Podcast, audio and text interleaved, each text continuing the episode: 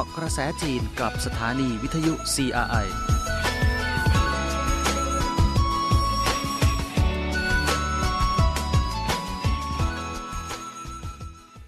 สวัสดีค่ะ คุณผู้ฟังขอต้อนรับสู่รายการเกาะกระแสจีนค่ะ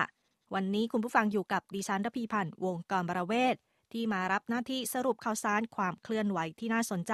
ในรอบสัปดาห์นี้เกี่ยวกับประเทศจีนค่ะ มาเริ่มกันที่การแถลงข่าวนะคะ แนะนำผลงานการสร้างสรรค์ประเทศจีนในรอบ 10 ปีค่ะ โดยเมื่อเร็วๆนี้ฝ่ายประชาสัมพันธ์กลางพรรคคอมมิวนิสต์จีนนะคะ ได้มีการจัดงานแถลงข่าวเรื่อง 10 ปีของจีน ผู้รับผิดชอบของสำนักงานอินเทอร์เน็ต และสารสนเทศกลางสำนักงานอินเทอร์เน็ต และสารสนเทศแห่งประเทศจีน ได้ร่วมกันกล่าวแนะนำถึงผลสำเร็จที่เกี่ยวข้อง จากการสร้างสรรค์ประเทศด้วยอินเทอร์เน็ตในยุคสมัยใหม่ค่ะ การพัฒนาก่อสร้างเครือข่ายอินเทอร์เน็ตของจีนมีความรวดเร็วยิ่งขึ้นจำนวนผู้ใช้บริการอินเทอร์เน็ตของจีน และจำนวนการจดทะเบียนโดเมนเนม ระดับต้นของจีนก็ล้วนอยู่อันดับแรกของโลก ภาพรวมของการพัฒนาเครือข่ายอินเทอร์เน็ตอยู่เป็นอันดับสองระหว่างปี 2012 ถึง 2021 ที่ผ่านมานะคะจำนวนผู้ใช้บริการอินเทอร์เน็ตจีนมีการเพิ่มขึ้นจาก 564 ล้านคน เป็น 1,032 ล้านคน อัตราผู้ใช้บริการอินเทอร์เน็ตเพิ่มจาก ร้อยละ 42.1 ขึ้นเป็นร้อยละ 73 งานสร้างเครือข่ายนะคะก่อสร้างเครือข่าย 5G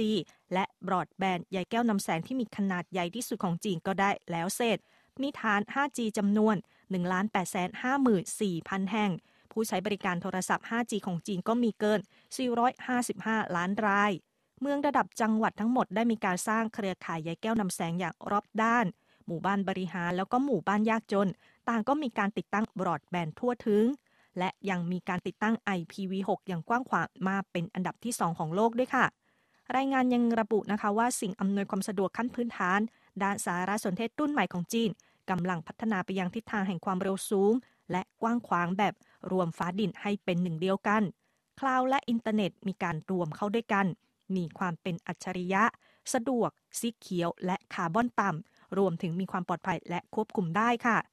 รายงานระบุนะคะว่าเศรษฐกิจดิจิทัลของจีนนั้นมีแนวโน้มการพัฒนาอย่างแข็งแกร่ง ขนาดเศรษฐกิจดิจิทัลครองอันดับสองของโลกติดต่อกันหลายปี อย่างมีเสถียรภาพ ซึ่งเพิ่มจาก 11 ล้านล้านหยวนเมื่อปี 2012 มาเป็น 45.5 ล้านล้านหยวนในปี 2021 เพิ่มสัดส่วนของ GDP ตั้งแต่ร้อยละ 21.1 ขึ้นเป็นร้อยละ 39.8 ค่ะ ยอดมูลค่าการค้าทางอีคอมเมิร์ซและการชำระเงินแบบเคลื่อนที่ของจีนก็อยู่เป็นอันดับที่หนึ่งของโลกด้วยค่ะ นอกจากผลงานความสำเร็จนะคะ ในด้านการพัฒนาเทคโนโลยีอินเทอร์เน็ตของจีนแล้ว มาตรการแล้วก็ผลงานการประชาสัมพันธ์ แล้วก็วัฒนธรรมในยุคใหม่ของจีนก็มีผลงานที่น่าจับตาค่ะ โดยฝ่ายประชาสัมพันธ์ของคณะกรรมการกลางพรรคคอมมิวนิสต์จีนนะคะ ยังได้ระบุในงานถแถลงข่าวด้วยว่า ตลอด 10 ปีที่ผ่านมาจีนได้ดำเนินโครงการวัฒนธรรม ที่มุ่งเอื้อประโยชน์สุขต่อประชาชน ซึ่งรวมถึงการแบ่งปันทรัพยากรและข้อมูลข่าวสารทางวัฒนธรรม การเข้าถึงรายการวิทยุกระจายเสียง และวิทยุโทรทัศน์ของทุกครอบครัวในทุกหมู่บ้าน มีการสร้างห้องสมุดและฉายภาพยนตร์ในชนบทเป็นต้น โครงการเหล่านี้เสริมให้การบริการด้านวัฒนธรรมสาธารณะของจีนนั้น มีความสมบูรณ์ยิ่งขึ้น นอกจากนี้จีนยังได้สร้างพิพิธภัณฑ์ประวัติศาสตร์ของพรรคคอมมิวนิสต์จีน อุทยานแห่งชาติกำแพงเมืองจีน อุทยานแห่งชาติคลองขุดใหญ่ อุทยานแห่งชาติการเดินทัพทางไกล อุทยานแห่งชาติแม่น้ำเหลือง หรือแม่น้ำควงโค แล้วก็อุทยานแห่งชาติแม่น้ำฉางเจียง หรือแม่น้ำแยงซีเหล่านี้เป็นต้นค่ะ ก็เป็นมาตรการและผลงานการประชาสัมพันธ์ แล้วก็ด้านวัฒนธรรมในยุคใหม่ของจีนนะคะและแน่นอนค่ะว่าในเรื่องของการพัฒนาชนบทของจีนนะคะ ก็ยังคงเดินหน้าต่อเนื่อง โดยล่าสุดนะคะมีการระบุนะคะข้อคิดเห็นว่าด้วยการปรับปรุงองค์กรชนบทของจีนนั้นให้ได้มาตรฐานมากยิ่งขึ้นค่ะ โดยสำนักงานคณะกรรมการกลางพรรคคอมมิวนิสต์จีนและคณะรัฐมนตรีจีนนะคะ ได้ร่วมกันเผยแพร่ข้อคิดเห็นว่าด้วยการปรับปรุงการทำงานป้ายระบบแล้วก็หนังสือรับรองของชนบทจีนนั้นให้ได้มาตรฐานค่ะ การทำงานขององค์กรต่างๆนะคะ โดยข้อคิดเห็นดังกล่าวก็เรียกร้องว่า ต้องลงลึกแล้วก็ขยายผลสำเร็จ บรรเทาภาระขั้นพื้นฐาน ส่งเสริมการจัดการที่รากฐานแล้วก็การสร้างสรรค์ระบบ พยายามใช้เวลาประมาณ 2 ปี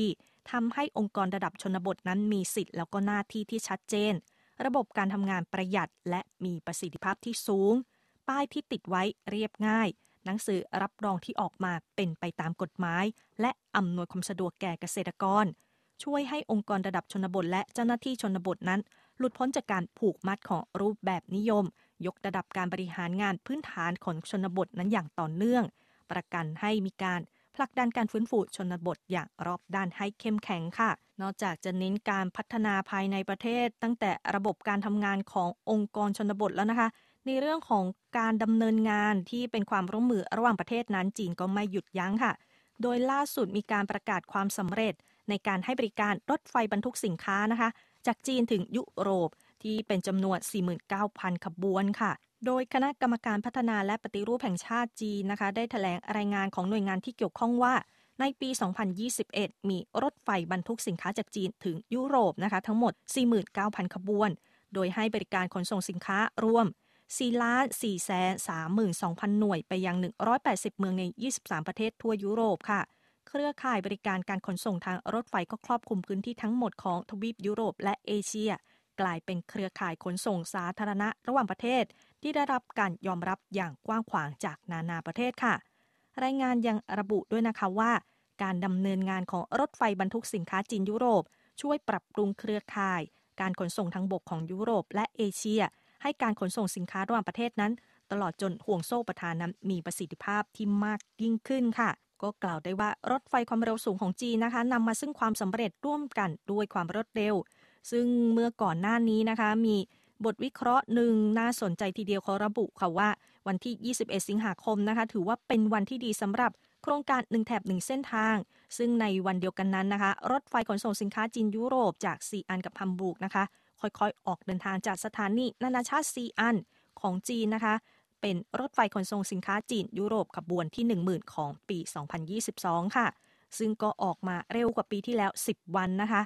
ในวันเดียวกันค่ะ รถไฟความเร็วสูงที่จีนส่งออกครั้งแรกก็เริ่มให้บริการอย่างเป็นทางการด้วย ซึ่งก็คือขบวนรถไฟความเร็วสูง 1 ขบวน และรถไฟตรวจสอบ 1 ขบวน ที่ใช้กับทางรถไฟความเร็วสูงจาการ์ตาบันดุงค่ะ ที่ส่งออกจากชิงเต่านะคะ เมืองชิงเต่าของจีน ถือเป็นช่วงเวลาสำคัญสำหรับการส่งออกของรถไฟความเร็วสูงของจีนค่ะสองเรื่องนี้ก็คือมีคำสำคัญเดียวกันนั่นก็คือรถไฟนั่นเองนะคะ โดยในช่วงหลายปีมานี้จีนมีโครงการความร่วมมือด้านรถไฟจำนวนมาก กลายเป็นกุญแจทองในการขับเคลื่อนการพัฒนาเศรษฐกิจ และสังคมในพื้นที่ต่างๆ ข้อมูลที่เกี่ยวข้องนะคะ แสดงให้เห็นว่าในปัจจุบันนี้ รถไฟขนส่งสินค้าจีนยุโรปได้จัดเส้นทางเดินรถ 82 เส้นทางสู่ 200 เมืองใน 24 ประเทศของยุโรป ได้ขนส่งปริมาณสินค้าเกือบ 900 เท่า เมื่อเทียบกับปี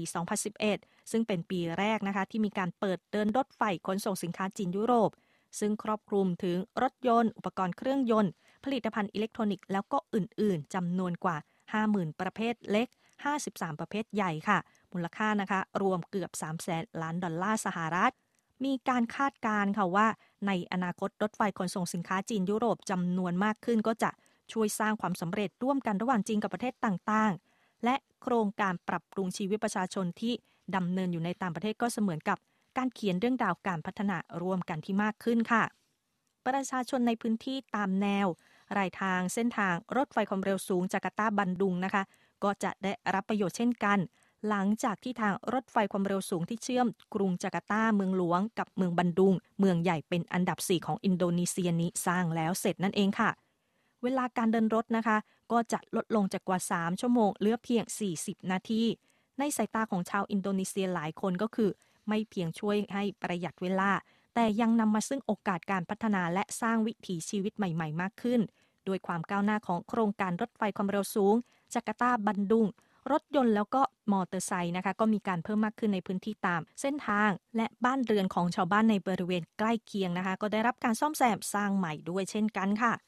ในปัจจุบันนะคะการแพร่ระบาดการเปลี่ยนแปลงยิ่งใหญ่ในรอบศตวรรษประกอบกับความขัดแย้งทางการเมืองต่างๆ อย่างเช่นวิกฤตยูเครน ก็ทำให้การพัฒนาทั่วโลกนี้กำลังเผชิญกับความท้าทายมากมาย จากรถไฟขนส่งสินค้าจีนยุโรปมาถึงทางรถไฟความเร็วสูงจาการ์ตาบันดุง ผลสำเร็จที่เป็นสัญญลักษณ์ของหนึ่งแถบหนึ่งเส้นทางเหล่านี้ เป็นเครื่องยืนยันค่ะว่า จีนมีส่วนช่วยในการแก้ไขนะคะการขาดดุลทางการพัฒนาของโลก และความพยายามอย่างไม่หยุดยั้งเพื่อ มุ่งการพัฒนาร่วมกันค่ะ ปัจจุบันกว่า 140 ประเทศได้ลงนามในเอกสารโครงการ 1 แถบ 1 เส้นทางกับจีน โดยเมื่อปี 2021 ที่ผ่านมานะคะ จีนกับประเทศตามเส้นทางก็มียอดมูลค่าการค้าสูงถึง 11.6 ล้านล้านหยวน แล้วก็การลงทุนในประเทศตามรายทางนั้นค่ะ โดยตรงเนี่ยก็มี 138,450 ล้านหยวน ในฐานะผลิตภัณฑ์สาธารณะที่ใหญ่ที่สุดในโลกนะคะ กับโครงการหนึ่งแถบหนึ่งเส้นทาง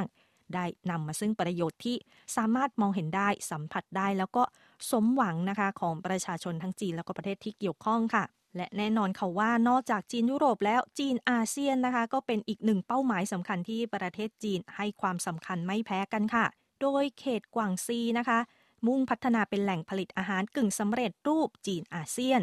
ซึ่ง